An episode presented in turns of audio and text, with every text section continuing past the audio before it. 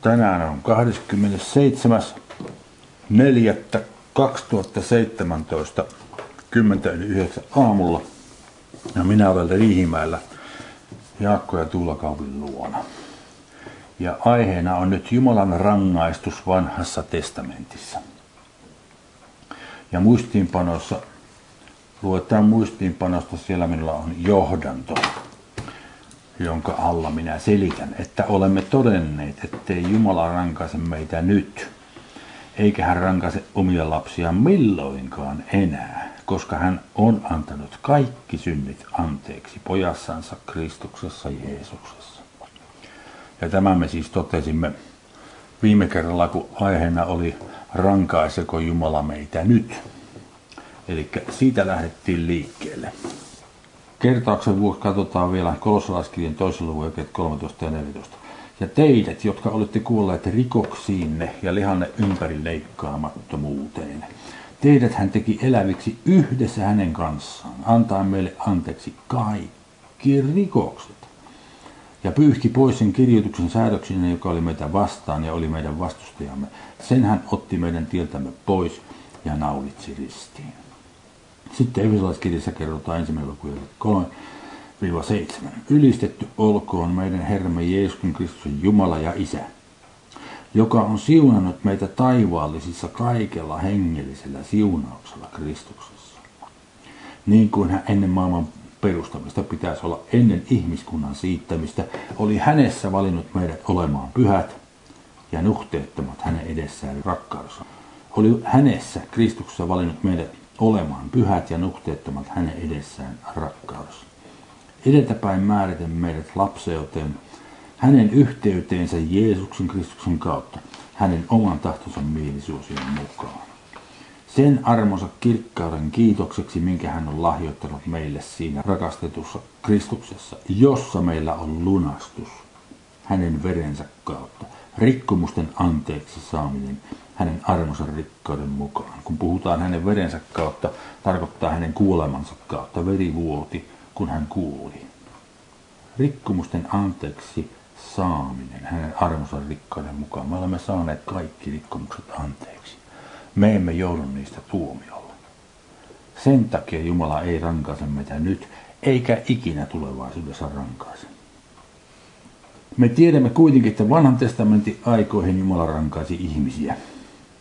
Rankaisiko hän silloin omiensa, joita hän rakasti? Sananlaskuissa kerrotaan, sananlasku 3. luku 11 ja 12. Poikani, älä pidä Herran kuritusta halpana, äläkä kyllästy hänen rangaistukseensa, sillä jota Herra rakastaa, sitä hän rankaisee, niin kuin isä poikaa, joka hänelle rakas on. Mitä tässä tarkoittaa kuritus, rangaistus ja että hän rankaisee? Sitten tässä on toinen samantyyppinen paikka. Jobin kirja 5. luku ja 17. Katso, autua se ihminen, jota Jumala rankaisee. Älä siis pidä halpana kaikkivaltiaan kuritusta. No, me aloitamme tutkimalla ensin Jumalan rangaistusta. Sivulla kolme ensimmäisenä on tämmöinen koodi SH5061. Sen perässä lukee nega, vitsaus, rangaistus. Niin S tarkoittaa strong, James Strong, joka järjesti englanninkielisen raamatun sanojen numeroinnin.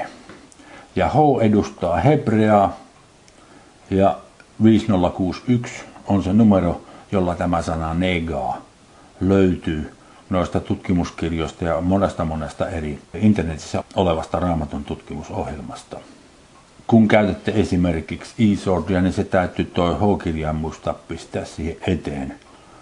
G edustaa kreikan kieltä, eli Uuden testamentin puolella kun tutkitaan, ja H edustaa hebrean kieltä, kun vanhan testamentin puolella tutkitaan. Niin sitten tuolla numerolla saa tämän sanan, sen määritelmän esille ja jokaisen käyttöpaikka ja niin edelleen niistä ohjelmista. Ja tämän sanan ensimmäinen käyttöpaikka on ensimmäisen Mooskin kirjassa. 12. luku ja 17. Mutta Herra antoi kovien vitsausten kohdata Faaraota ja hänen hoviansa Saarain Abramin vaimon tähden. Ja nyt meidän on syytä katsoa tämä asiayhteys, koska myöhemmin hyvin samantyyppinen paikka tulee Abimelekin kanssa, jossa käytetään ihan eri sanoja. Katsotaan nyt, mitä me voimme oppia tuosta paikasta. Ensimmäinen Mooses 12. 12 luku ja siellä lähetään jakeesta 10. Niin tuli nälänhätä maahan ja Abram meni Egyptiin asuakseen siellä jonkun aikaa, sillä nälänhätä maassa oli kova. Ja kun hän lähestyi Egyptiä, puhui hän vaimollensa Saaraille. Katso, minä tiedän, että sinä olet kaunis nainen. Kun egyptiläiset saavat nähdä sinut, niin he sanovat, hän on hänen vaimonsa ja tappavat minut, mutta antavat sinun elää. Sano siis olevasi minun sisareni, että minun kävisi hyvin sinun tähtesi ja minä sinun takiasi saisin jäädä henkiin. Kun Abram tuli Egyptiin, näkivät egyptiläiset, että Saarai oli hyvin kaunis nainen, ja kun Faaraan ruhtinaat olivat nähneet hänet, ylistelivät he häntä Faaraolle ja vaimo vietiin Faaraan hoviin. Ja Abramia hän kohteli hyvin hänen tähtensä, ja hän sai pikkukarjaa, raavaskarjaa ja aaseja, palvelijoita ja palvelijoittajia, aasintammoja ja kameleja. Mutta Herra, joka on tässä Jehova, antoi kovien vitsausten kohdata Faaraota ja hänen hoviansa Saarain Abramin vaimon tähden. Silloin Faaraa kutsui Abramin luokse ja sanoi, mitä olet minulle tehnyt, miksi et ilmoittanut minulle, että hän on sinun vaimosi? Miksi sanoit, hän on minun sisareni, niin että minä otin hänet vaimokseni? Katso, tässä on vaimosi, ota hänet ja mene. No tässä nyt on mielenkiintoista se, kun verrataan tämä myöhemmin siihen Avimelekin tilanteeseen, tulemme myöhemmin siihen. Niin tässä ei kerrota tämän tarkemmin, mitä tapahtui. Faarao vaan otti hänet Saarain vaimoksensa ja sitten tuli vitsauksia. Tässä ei kuvata minkälaisia vitsauksia. Mutta tämä sana nega, jota tässä on käytetty, niin sen asiayhteys monessa monessa muussa paikassa, esimerkiksi pitaali, lepra oli semmoinen asia, joka luokiteltiin vitsaukseksi. Ja niitä on kymmenittäin semmoisia paikkoja, missä tämä sana esiintyy pitaalin tai lepran kanssa tässä testamentissa. Siis tiedetään, että se on sana, jonka merkitys on rankkoja vitsauksia, kovia vitsauksia. Enempää tässä ei kerrota.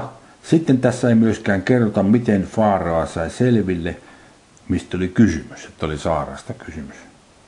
Ja niin edelleen. Emme tiedä tämän enempää. Tämä on ensimmäinen käyttöpaikka, sen takia me katsottiin se. Luotaan vielä jakeet 19 ja 20. Miksi sanoit, hän on minun sisareni, niin että minä otin hänet vaimokseni. Katso, tässä on vaimosi, ota hänet ja mene. Ja Faara antoi hänestä käskyn miehillensä, että he saattaisivat hänet pois. Hänet ja hänen vaimonsa sekä kaiken, mitä hänellä oli. Loppujen lopuksi varsin niukkasanainen kertomus siitä, mutta näin tässä kerrotaan. Sitten katsotaan toinen paikka toisesta Mooseksen kirjasta, koska jos joku sana käännetä sana rangaista, niin tämä nyt sitten semmoinen, semmoinen voisi olla vitsaus tai rangaistus. Toinen Mooses ja 32, lukun 32, katsotaan ensin ja 35. Siellä sanotaan, siellä sanotaan, niin Herra rankaisi kansaa.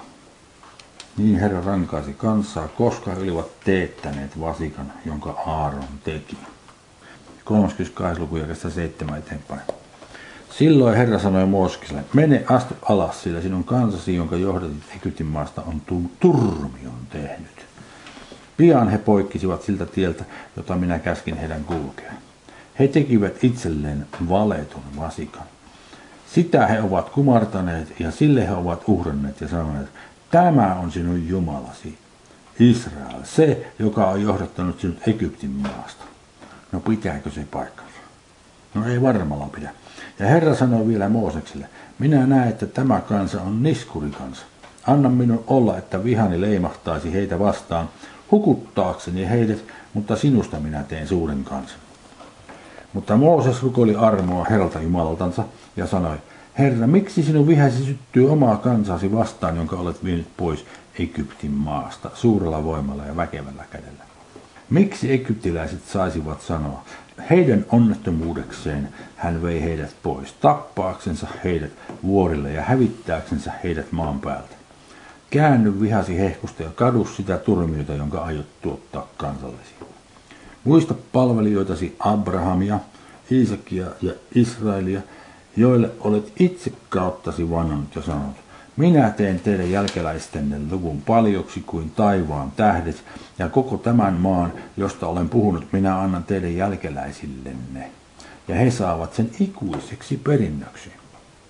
Niin Herra katuista turmiota, jonka hän oli uhannut tuottaa kansallensa. Ja Mooses kääntyi ja astui alas vuorelta, ja hänen kädessään oli kaksi laintaulua, ja tauluihin oli kirjoitettu molemmille puolille, etupuolelle ja takapuolelle oli niihin kirjoitettu. Ja taulut olivat Jumalan tekemät, ja kirjoitus oli Jumalan kirjoitusta, joka oli tauluihin kaiverrettu. Kun Joosua kuuli kansan huudon, sen melutessa sanoi hän Moosekselle, sotahuuto kuuluu leiristä.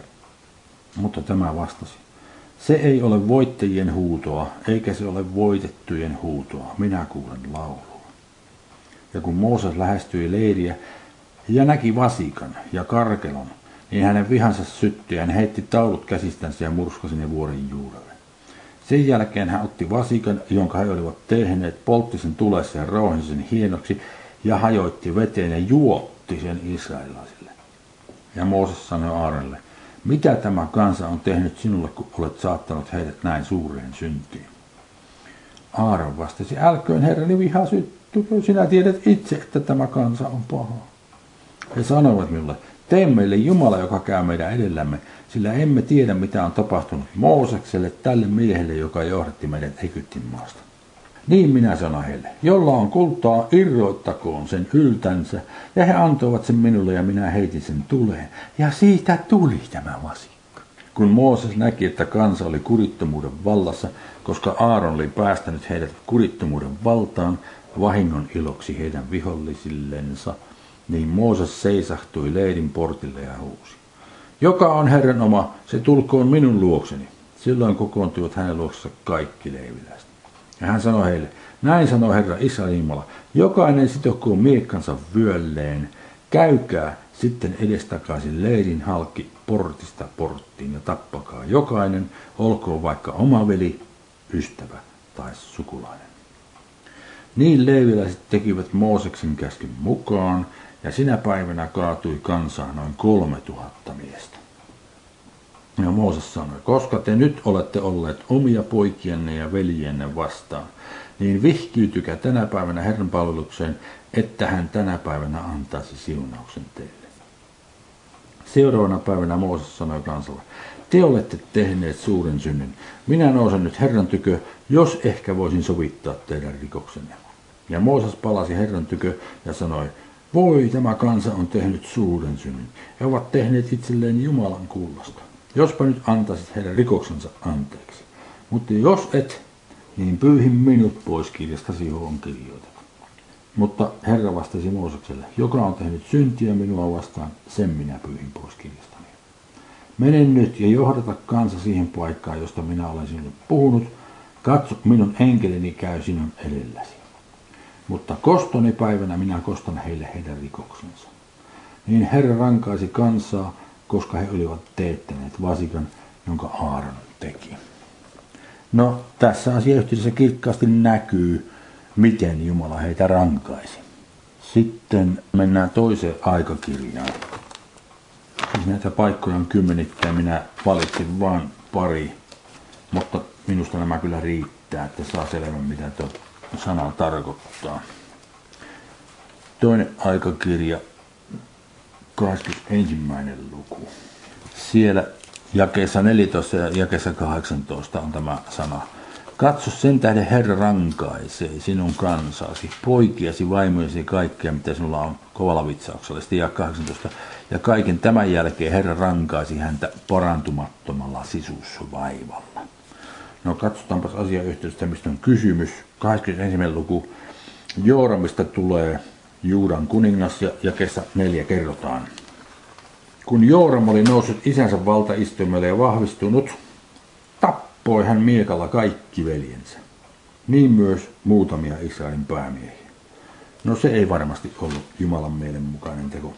Joram oli 32 vuoden vanha tullessaan kuninkaaksi, ja hän hallitsi Jerusalemissa kahdeksan vuotta. Mutta hän vaelsi Israelin kuningasten tietä, niin kuin Ahabin suku oli tehnyt, sillä hänellä oli puolisona Ahabin tytär. Ja niin hän teki sitä, mikä on pahaa Herran silmissä. Siis nämä kaikki oli epäjumalan palvelijoita. Ja hän jatkoi sitä epäjumalan palvelusta samalla tavalla. Kuten edellisen kertomuksen perusteella ymmärrämme, että Jumala ei pidä siitä, että palvellaan epäjumalia. Ja että, mutta Herra ei tahtonut tuhota Daavidin sukua, koska hän oli tehnyt liiton Daavidin kanssa. Ja koska hän oli luvannut antaa hänelle ja hänen pojillensa lampun ainiaaksi. Hänen aikanaan edomilaiset luopuivat Juudan vallan alaisuudesta ja asettivat itsellensä kuninkaan. Niin Joram lähti sinne päällikköineen ja kaikkine sotavaunuineen, ja hän nousi yöllä ja voitti edomilaiset, jotka olivat saartaneet hänet ja sotavaunujen päälliköt. Niin edomilaiset luopuivat Juudan vallanalaisuudesta vapaaksi aina tähän päivään asti.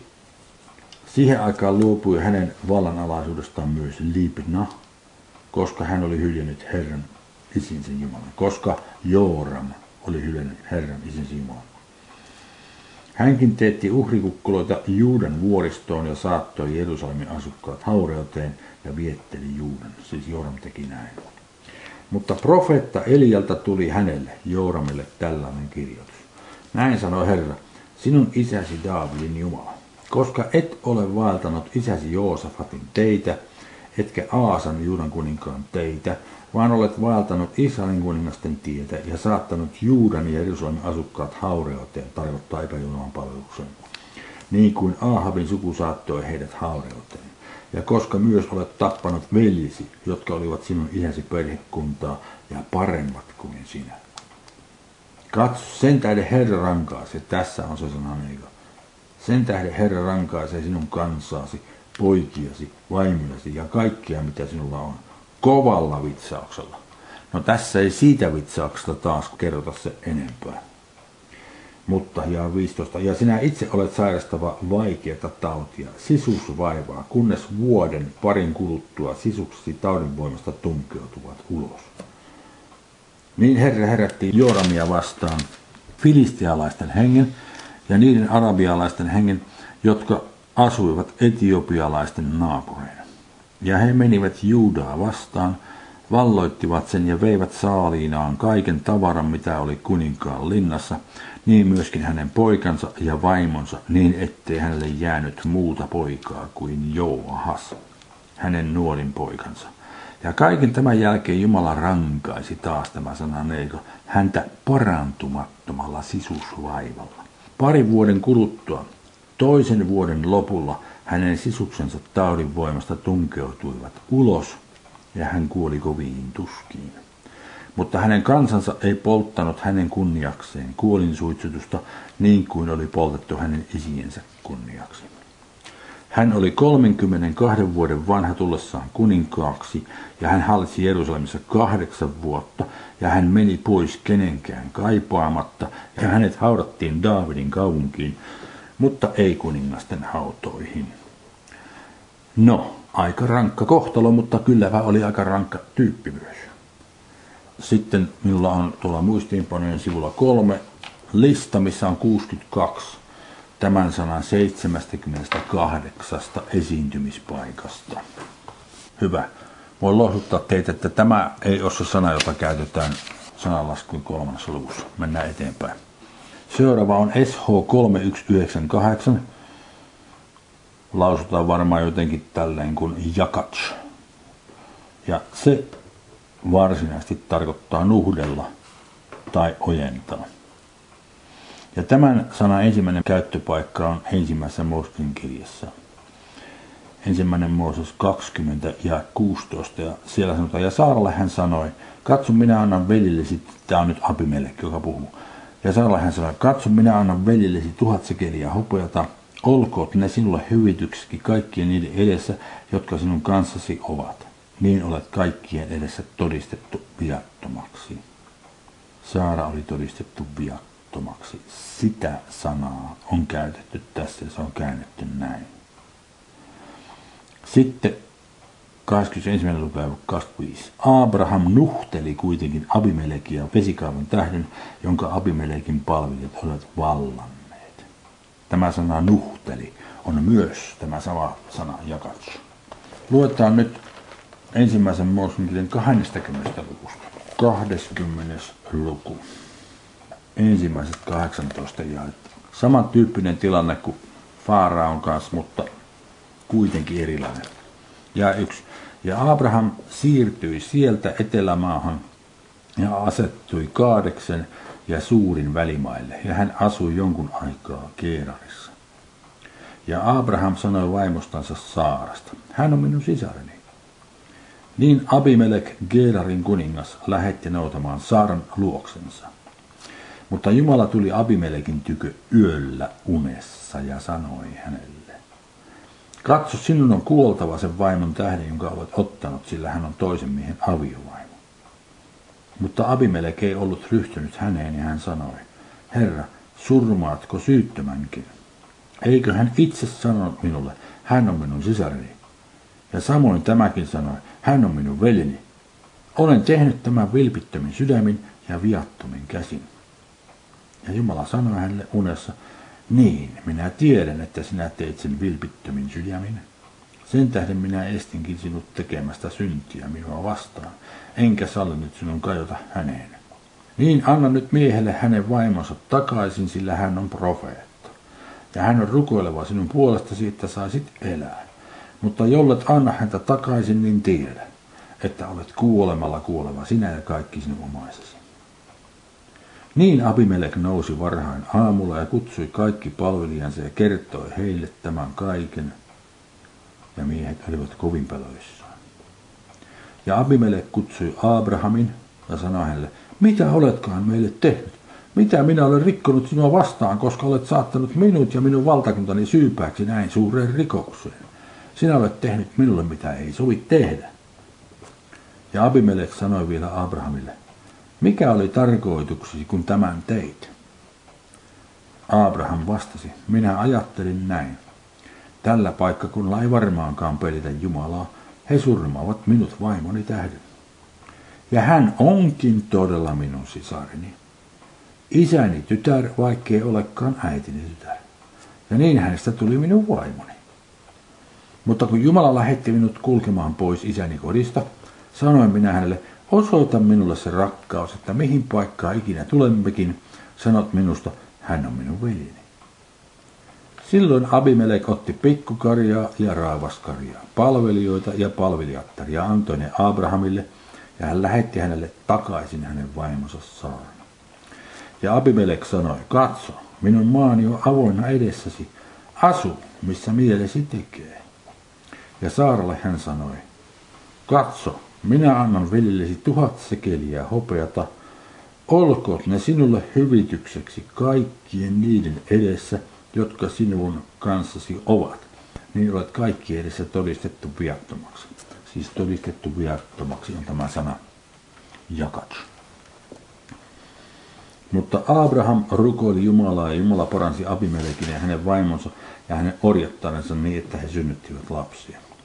Sillä Herra, Jehova, oli sulkenut jokaisen kohdan Abimelekin huoneessa Saaran Abrahamin vaimon tähden. No, siinä oli tämä sana jakat. Sitten katsotaan vielä 21. luku, jakeet 22-32. 21. luku, ja 22. Siihen aikaan puhui Abimelek ja hänen sotapäällikkönsä Piikolla Abrahamille sanoen, Jumala on sinun kanssasi kaikessa mitä teet.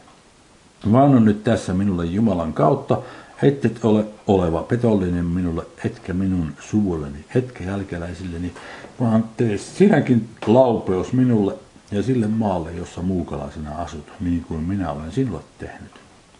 Abraham sanoi, minä vannon. Abraham nuhteli kuitenkin Abimelekia vesikaivon tähden, jonka Abimelekin palvelijat olivat vallanneet. Hän nuhteli, tämä sana jakatsu on se sama sana. Mutta Abimelek vastasi, en tiedä kuka sen on tehnyt, et ole itse minulle mitään ilmoittanut, enkä ole sitä kuullut ennen kuin tänään. Silloin Abraham otti pikkukarjaa ja raavaskarjaa ja antoi Abimelekille ja he tekivät molemmat keskenänsä liiton. Ja Abraham asetti laumasta seitsemän huuhikaritsaa erilleen muista. Silloin Abimelek sanoi Abrahamille, mitä tarkoittavat nuo seitsemän karitsaa, jotka olet asettanut tuonne erilleen?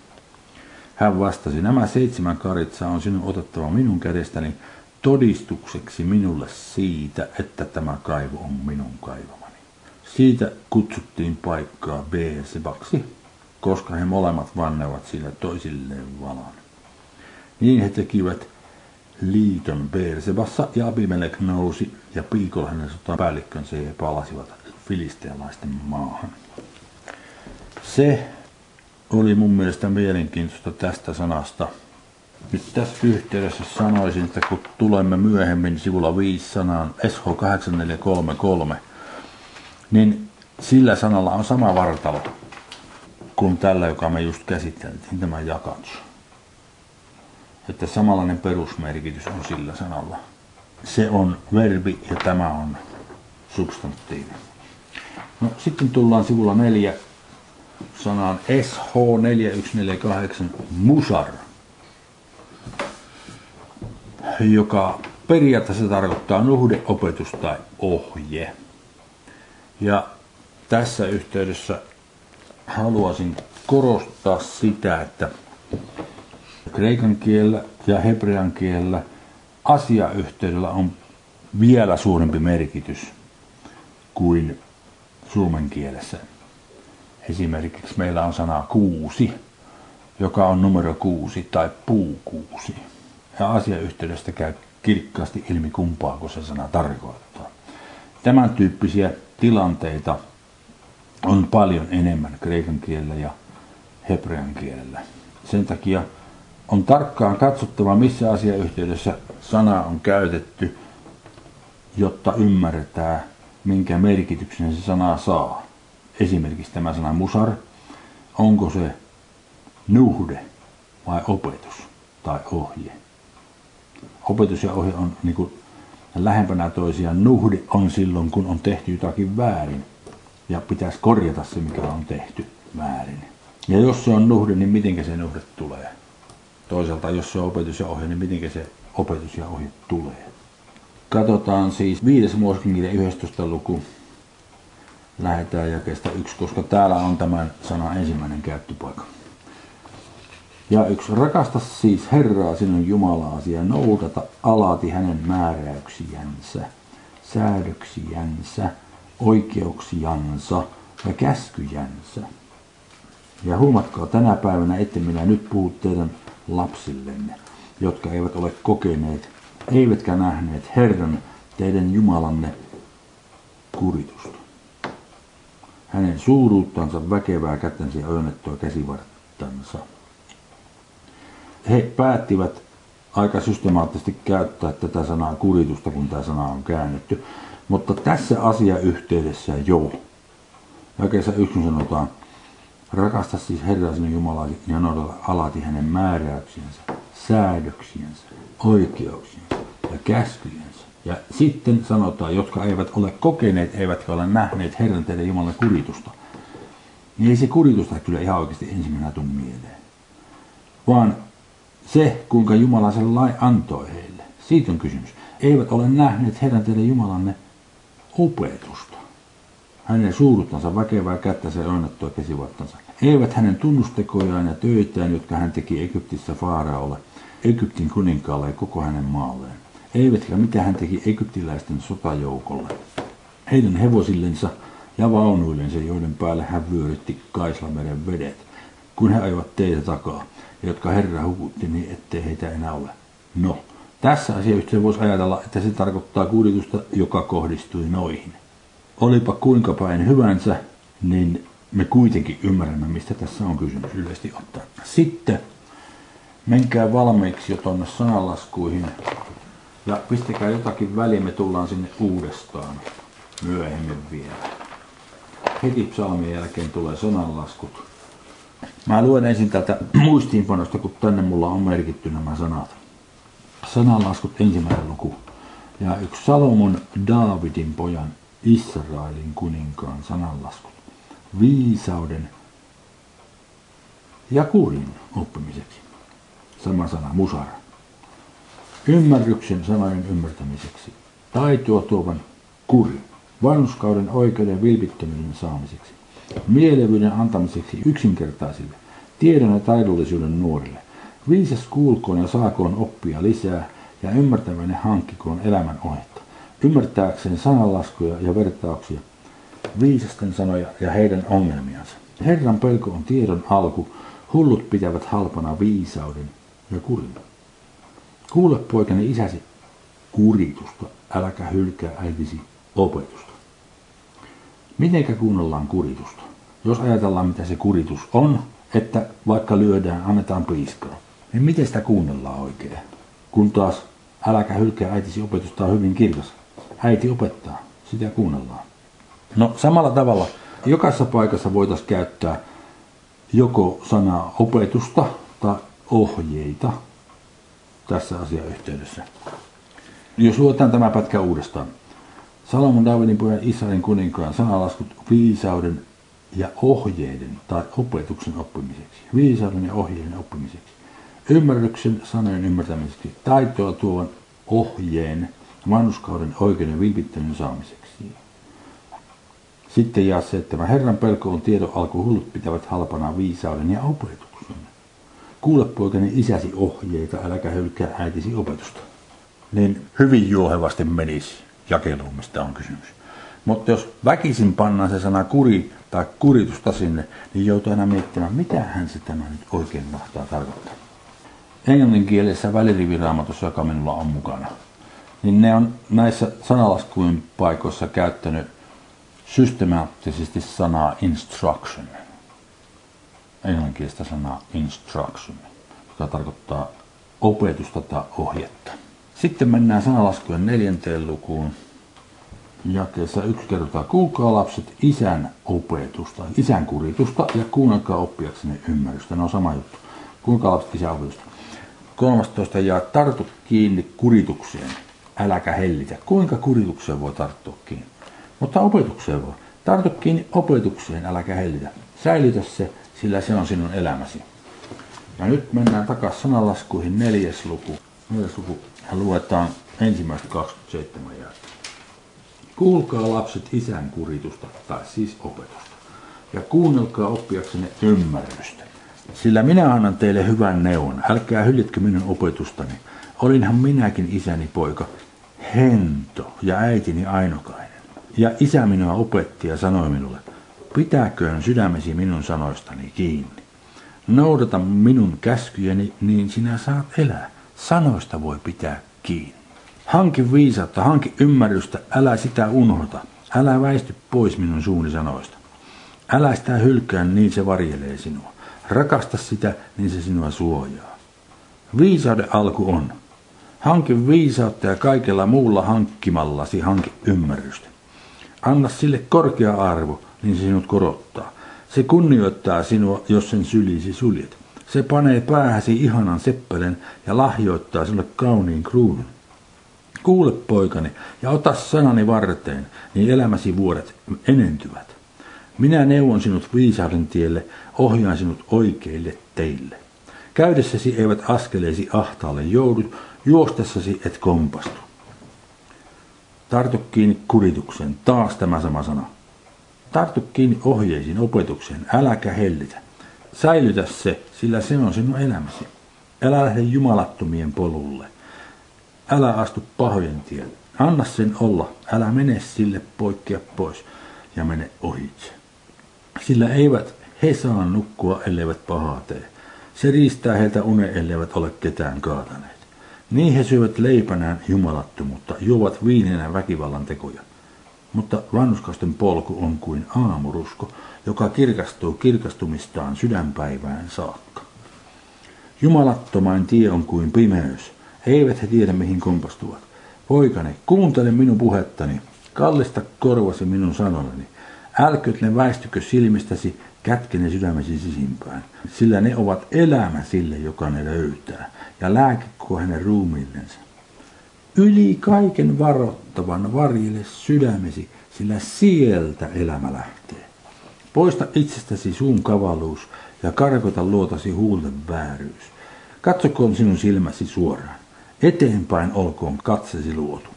Tasoita polku jaloillesi ja kaikki sinun tiisi olkoon vakaata. Älä poikkea oikeaan, älä vasempaan. Väistä jalkasi pahasta. No hyvin selkeästi tässä asiayhteydessä sen on pakko tarkoittaa opetusta tai ohjetta. Sitten mennään kahdeksanteen lukuun. Siellä jakeessa 10 sanotaan, ottakaa minun kuritukseni, älkääkä hopeata ja tieto ennen valitunta kultaa. Tieto ja kuritus on niin toistensa synonymejä tässä taas. Eli ottakaa minun opetukseni, älkääkä hopeata ja tieto ennen valitunta kultaa. Ja 33. Kuritusta kuulkaa, siis opetusta kuulkaa, niin viisastutte. Älkää sen antako mennä menojaan.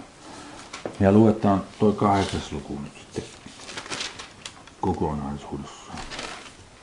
Kahdeksas luku kaiken kaikkiaan käsittelee siis viisautta. Monet sanovat, että tämä tarkoittaa Jeesusta Kristusta, mutta ei se kyllä Jeesusta Kristusta tarkoita, vaan viisautta. Viisaus on viisaus ja Jeesus Kristus on Jeesus Kristus. Jeesus Kristus on kyllä viisas, mutta hän ei ole tämä viisaus tässä. Eikö viisaus kutsu? Eikö taito anna äänensä kuulua? Ylös kummuille, tien viereen, polkujen risteyksiin hän on asettunut. Porttien pielessä, kaupungin portilla, oviaukoissa hän huutaa. Sitä viittaa siihen, että kansan vanhemmilla oli tapana pitää kokouksia kaupungin porteissa ja siellä jakaa oikeutta, oikeuden istuntoja esimerkiksi. Teitä minä kutsun miehet ja ihmislapsille kaikuu minun ääneni. Tulkaa yksinkertaiset mieleviksi, tulkaa järkeviksi te tyhmät. Kuulkaa, sillä jalosti minä puhun. Ja avaan huuleni puhumaan, mikä oikein on. Sillä totuutta minun suuni haastaa, ja jumalattomuus on minun huulini kauhistus. Vanhuskat ovat minun suuni sanat kaikki, ei ole niissä mitään petollista, ei väärää. Ne ovat kaikki oikeat ymmärtäväiselle, suorat niille, jotka löysivät tiedon. Ottakaa minun kuritukseni, se on tämä sana, musara. Ottakaa minun opetukseni, älkääkä opeata, ja tieto ennen valitunta kultaa. Sillä parempi on viisaus kuin helmet. Eivät mitkään kallorit vedä sille vertaan. Minä viisaus, olen perehtynyt mielevyyteen. Olen löytänyt tiedon ja taidollisuuden. Herran pelko on pahana vihaamista, kopeutta ja ylpeyttä, pahaa tietä ja kavalaa suuta minä vihaan. Minulla on neuvo ja neuvokkuus, minä olen ymmärrys, minulla on voima.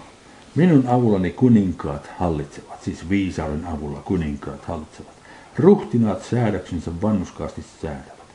Minun avullani päämiehet vallitsevat ja ylhäiset maan tuomarit kaikki. Minä rakastan niitä, jotka minua rakastavat, jotka minua varhain etsivät, ne löytävät minut. Minun tykönäni on rikkaus ja kunnia, ikivanha varallisuus ja vanhuskaus. Minun hedelmäni on parempi kuin kulta, kuin puhtain kulta. Minun antamani voitto valitunta hopeata parempi. Minä vaalan vanhuskaiden polkua oikeuden teitten keskikohtaa, antaakseni niille, jotka minua rakastavat, pysyvän perinnön ja täyttääkseni heidän aurekammionsa. Herra loi minut töittensä esikoiseksi. Herra loi siis tämän viisauden töittensä esikoiseksi. Ei Jeesusta Kristusta. Jeesus Kristus tuli paljon myöhemmin. Herra loi minut viisauden töittensä esikoiseksi. Ensimmäiseksi teoistaan ennen aikojen alkua. Ian kaikkisyydestä minä olen asettu olemaan alusta asti hamasta maan ikiajoista. Ennen kuin syvyyksiä oli synnyin minä. Ennen kuin oli lähteitä vedestä rikkaita. Ennen kuin vuoret upotettiin paikoilleen. Ennen kukkuloita synnyin minä. Siis viisaus syntyi. Jeesus Kristus syntyi, niin kuin sanotaan neitsyt Mariasta, paljon myöhemmin. Ja 26. Kun hän ei vielä ollut tehnyt maata, ei mantua, ei maaperin tomujen alkuakaan. Kun hän taivaat valmisti, olin minä siinä. Kun hän veti piirin syvyyden pinnalle. Kun hän teki vahvoksi pilvet korkeudessa, kun syvyyden lähteet saavat voiman, kun hän merelle asetti sen rajat, että vedet eivät kävisi hänen käskynsä yli, kun hän vahvisti maan perustukset, silloin minä hänen sivullansa hoidokkina olin. Ihastuksissani olin päivästä päivään ja leikitsin hänen edessänsä kaikin ajoin. Leikitsin hänen maapiininsä päällä ja ihastukseni olivat ihmislapset. Siis te lapset, kuulkaa minua. Autuat ne, jotka noudattavat minun teitäni. Kuritusta, taas tämä sana, musar. Opetusta kuulkaa, niin viisastutta. Älkää sen antako mennä menojaan. Autua se ihminen, joka minua kuulee. Valvoo minun ovilleni päivästä päivään. Vartioitsee minun ovini pieliä. Sillä joka minut löytää, löytää elämän ja saa Herran mielisuosion.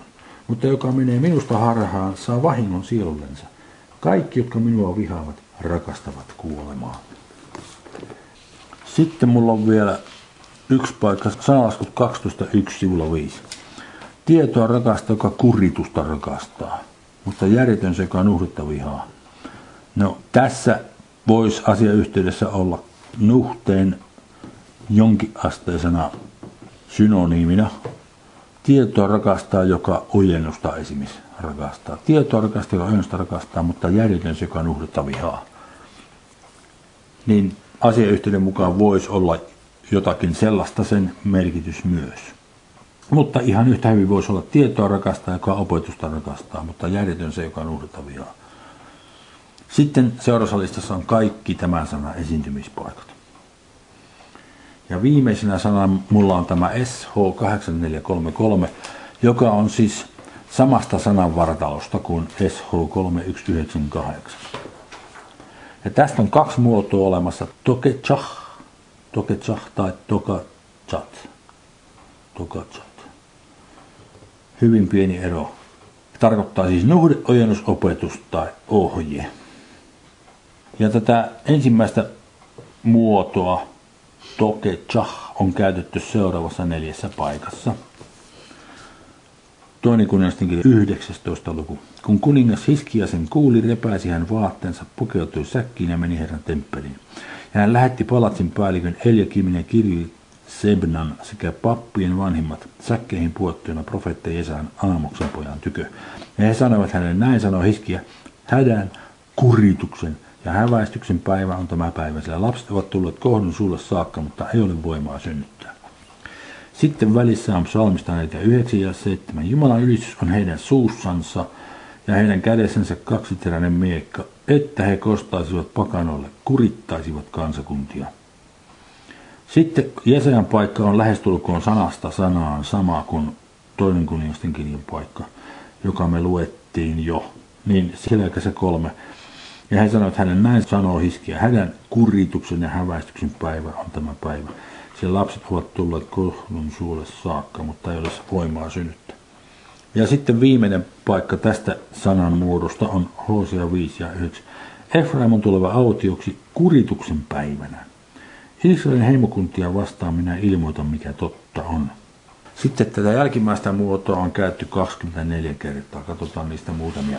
Jobin kirja 13 lukea 6 siellä sanotaan, kuulkaa siis mitä minä todistan ja tarkatkaa mitä huuleni väittävät vastaan. Todistan. Ja sellainen sana, joka tapahtuu puhumalla. Toteutuu puhumalla.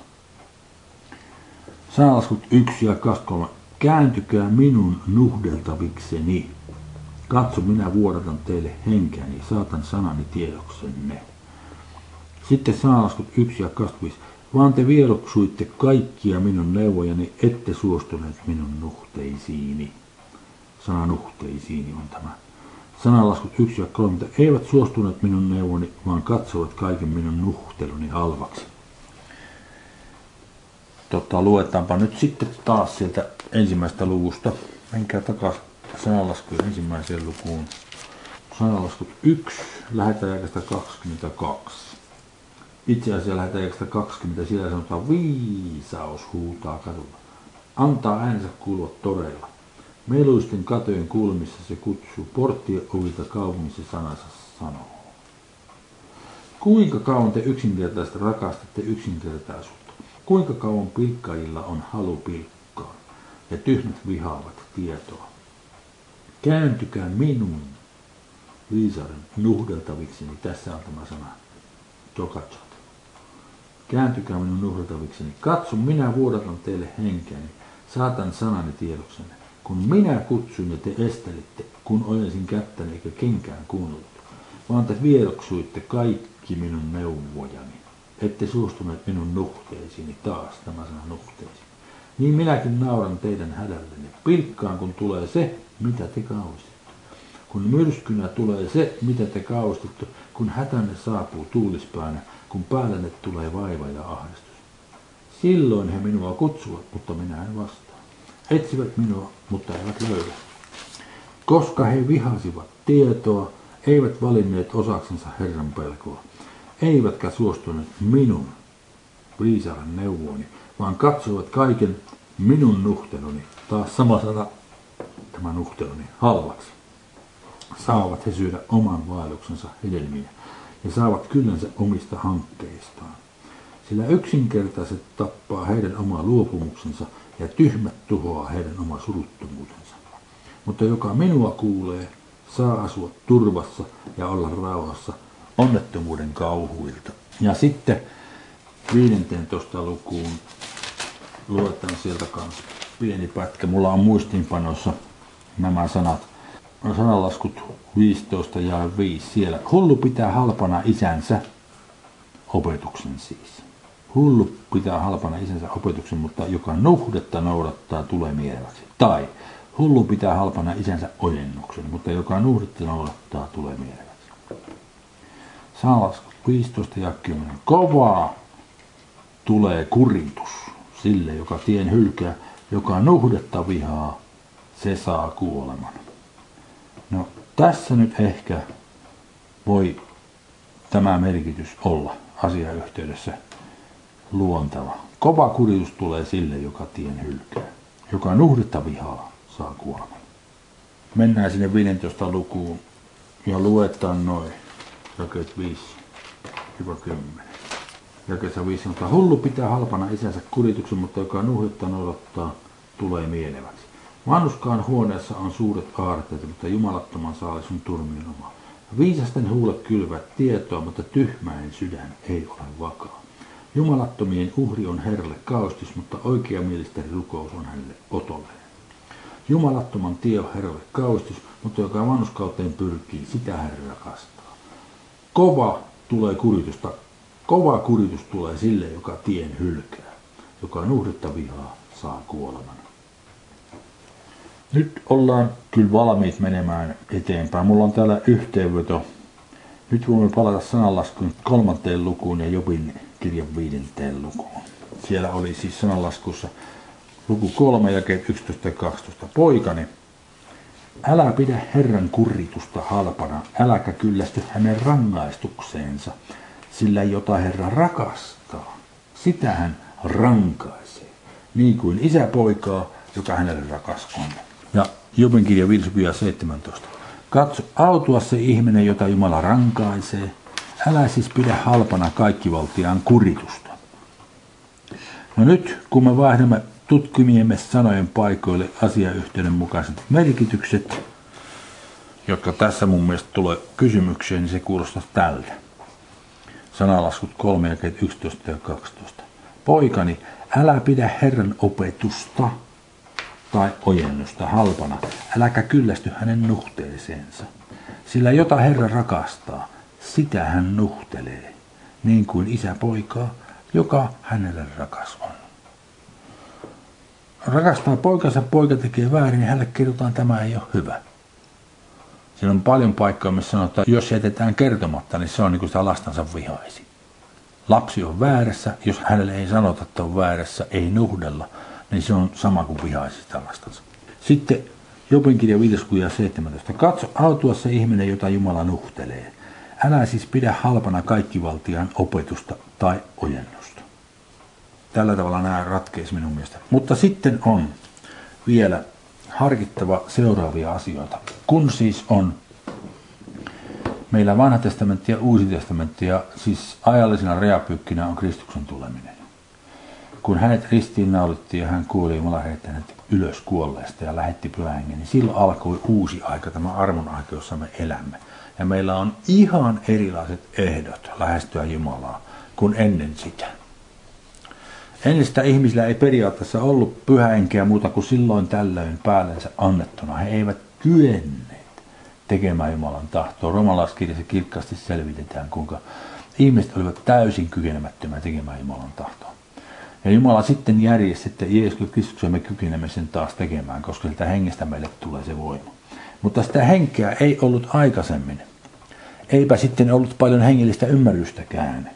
Siis hengellisestä vastustajasta, saatanasta tai perkeleestä puhutaan raamatun vanhan puolella varsin vähän. On muutamia paikkoja aikakirjassa ja Jopin kirjassa esimerkiksi, jossa kirkkaasti mainitaan, että tästä on kysymys. Mutta esimerkiksi Israelin kansan silmissä kaikki tuli Jumalalta. Jos ne teki oikein, Jumalan siunaus tuli Jumalalta. Jos ne teki väärin, niin Jumalan kirous tuli Jumalalta. Ja missä määrin sitten heidän aikanaan niin sanottu Jumalan kirous tai rangaistus johtui siitä, että heiltä oli lähtenyt Jumalan suojelus pois ja he joutuivat saatana armoille. Ja saatana sai raossa tehdä mitä halusi. Sitä on hyvin vaikea mennä vanhan testamentinkin kertomuksissa määrittelemään. Mutta sitten on paikkoja, missä kirkkaasti näkyy. Jumala sanoi, hän teki näin esimerkiksi, kun oli Baalin profeetta ja sitten profeetta Elia tai Elisa, mä en muista kumpikin se oli tappoi niitä miekalla. Jumalan käskystä se tapahtui. Niin on mahdotonta mennä sanomaan, että saatana toimi sinä Jumalan käskyläisenä esimerkiksi. Ja sitten kun vedenpaisumus tuli, Pietarin kirjassa sanotaan, että veden avulla Jumala pelasti Noon ja hänen perheensä. Mistä hän pelasti veden avulla? Sen arkin avulla hän pelasti heitä ukkumasta, mutta veden avulla hän pelasti heidät siitä pahuudesta, mikä siinä ihmiskunnassa heidän ympärillään oli.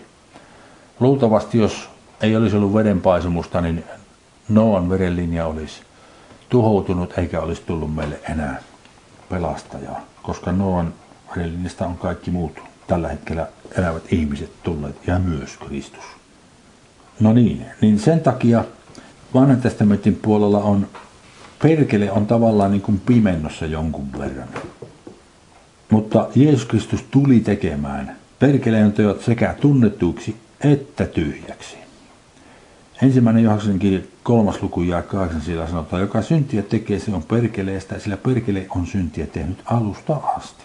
Sitä varten Jumalan poika ilmestyi, että hän tekisi tyhjäksi perkeleen teot. Ja sitten Jeesus Kristus ilmoitti meille Jumalan, Johanneksen evankeliumin ensimmäinen luku ja 18. Ei kukaan ole Jumalaa milloinkaan nähnyt. Ainokainen poika, joka on isähelmassa, on hänet ilmoittanut. Ja siis kuten minä sanoin, Jeesus paljasti meille myös, millainen perkele on. Johanneksen evankeliumi 8. luku jakassa 44 sanotaan, te, joka viittaa fariseoksiin, se tulee 13. Te fariseokset olette isästä perkeleistä, ja isänne himoja te tahdotte noudattaa. Hän on ollut murhaaja alusta asti, ja totuudessa hän ei pysy, koska hänessä ei totuutta ole. Kun hän puhuu valhetta, niin hän puhuu omaansa, sillä hän on valhettelija ja sen isä. Sitten 10 luku ja 10. Varas ei tule muuta kuin varastamaan ja tappamaan ja tuhoamaan. Se varas on tämä perkele ja saatana. Tämä on mitä se tekee. Se tekee tuota. Minä Jeesus olen tullut, että heillä olisi elämä ja olisi yltäkylläisyys. Siis on Kristus meissä kirkkauden toivo ja edelleenkin hän auttaa meitä tunnistamaan hyvän ja pahan. Sen takia toisen korintolaskiin toisessa sanotaan, mutta kenelle te jotakin anteeksi annatte, sille minäkin. Sillä mitä minä olen anteeksi antanut, jos minulla on ollut jotakin anteeksi annettavaa, sen olen anteeksi antanut teidän tähtenne Kristuksen kasvojen edessä. Ettei saatana pääsi meistä voitolle, sillä hänen, sen saatanan juonet eivät ole meille tuntemattomat. Hänen juonensa eivät ole meille tuntemattomat. Ja lopuksi Efesaskirjan 6. ja 11. Lopuksi vahvistukaa Herrassa ja hänen väkevyytensä voimassa. Pukekaa ylenne Jumalan koko sotaasu, voidaksenne kestää perkeleen kavalat juonet. Koko sota-asu Siihen kuuluu esimerkiksi kaikki yhdeksän pyhän hengen ilmenemishyötyä, jota meillä on etuoikeus käyttää. Kaikki yhdeksän käytössä. Pukekaa yleinen Jumalan koko sota-asu voidaksenne kestää perkeleen kamalat juunet. Sillä meillä ei ole taistelu verta ja lihaa vastaan, vaan hallituksia vastaan, valtoja vastaan, tässä pimeydessä hallitsevia maailmanvaltioita vastaan, pahuuden henkiolentoja vastaan taivaan avaruuksissa. Niin nyt sitten, jos seurakunnassa on joku uskova, uudesti syntynyt uskova ihminen, joka käyttäytyy huonosti ja vahingollisesti seurakuntaa kohtaan, niin sen kummempaa rangaistusta ei raamatussa tai unetestamentin puolella tälle säädetä muuta kuin seurakunnan ulospaneminen. Ei päästetä enää seurakuntayhteyteen. Mutta sen enempää Jumala ei tätä rankaise. Hän tavallaan jää niin kuin saatana armoille. Siitä on kaksi paikkaa. Ensimmäisen korintolaiskirjan viides luku ja sitten Timotoksen kirjassa puhutaan tästä. Mulla tavalla Jumala ei rankaisi. Siis jos ihminen ehdoin tahdoin käyttäytyy vastoin kaikkea sitä ymmärrystä, mikä tulee Jumalan pyhästä hengestä ja Uuden testamentin kirjoituksesta ja opetuksesta, niin sitten Jumalan täytyy jossakin vaiheessa ottaa suojelunsa hänen päältään pois. Mutta Jumala itse ei tähän ihmiseen ryhdy koskaan. Hän on saanut joka tapauksessa synnyt anteeksi. Hän tulee joka tapauksessa menemään ihan kaikki elämään. Niin. Mutta tämä nyt sen selkeyttämiseksi, että Jumala ihan oikeasti, jos jotakuta hän rakastaa, niin ei hän sitten tätä myös rankaise koko ajan. Hakkaa pään. Nuhtelee ja ojentaa kyllä, jos väärin tehdään. Ja opettaa. Antaa opetusta ja ymmärrystä siitä, mikä on hyvä ja mikä on oikein.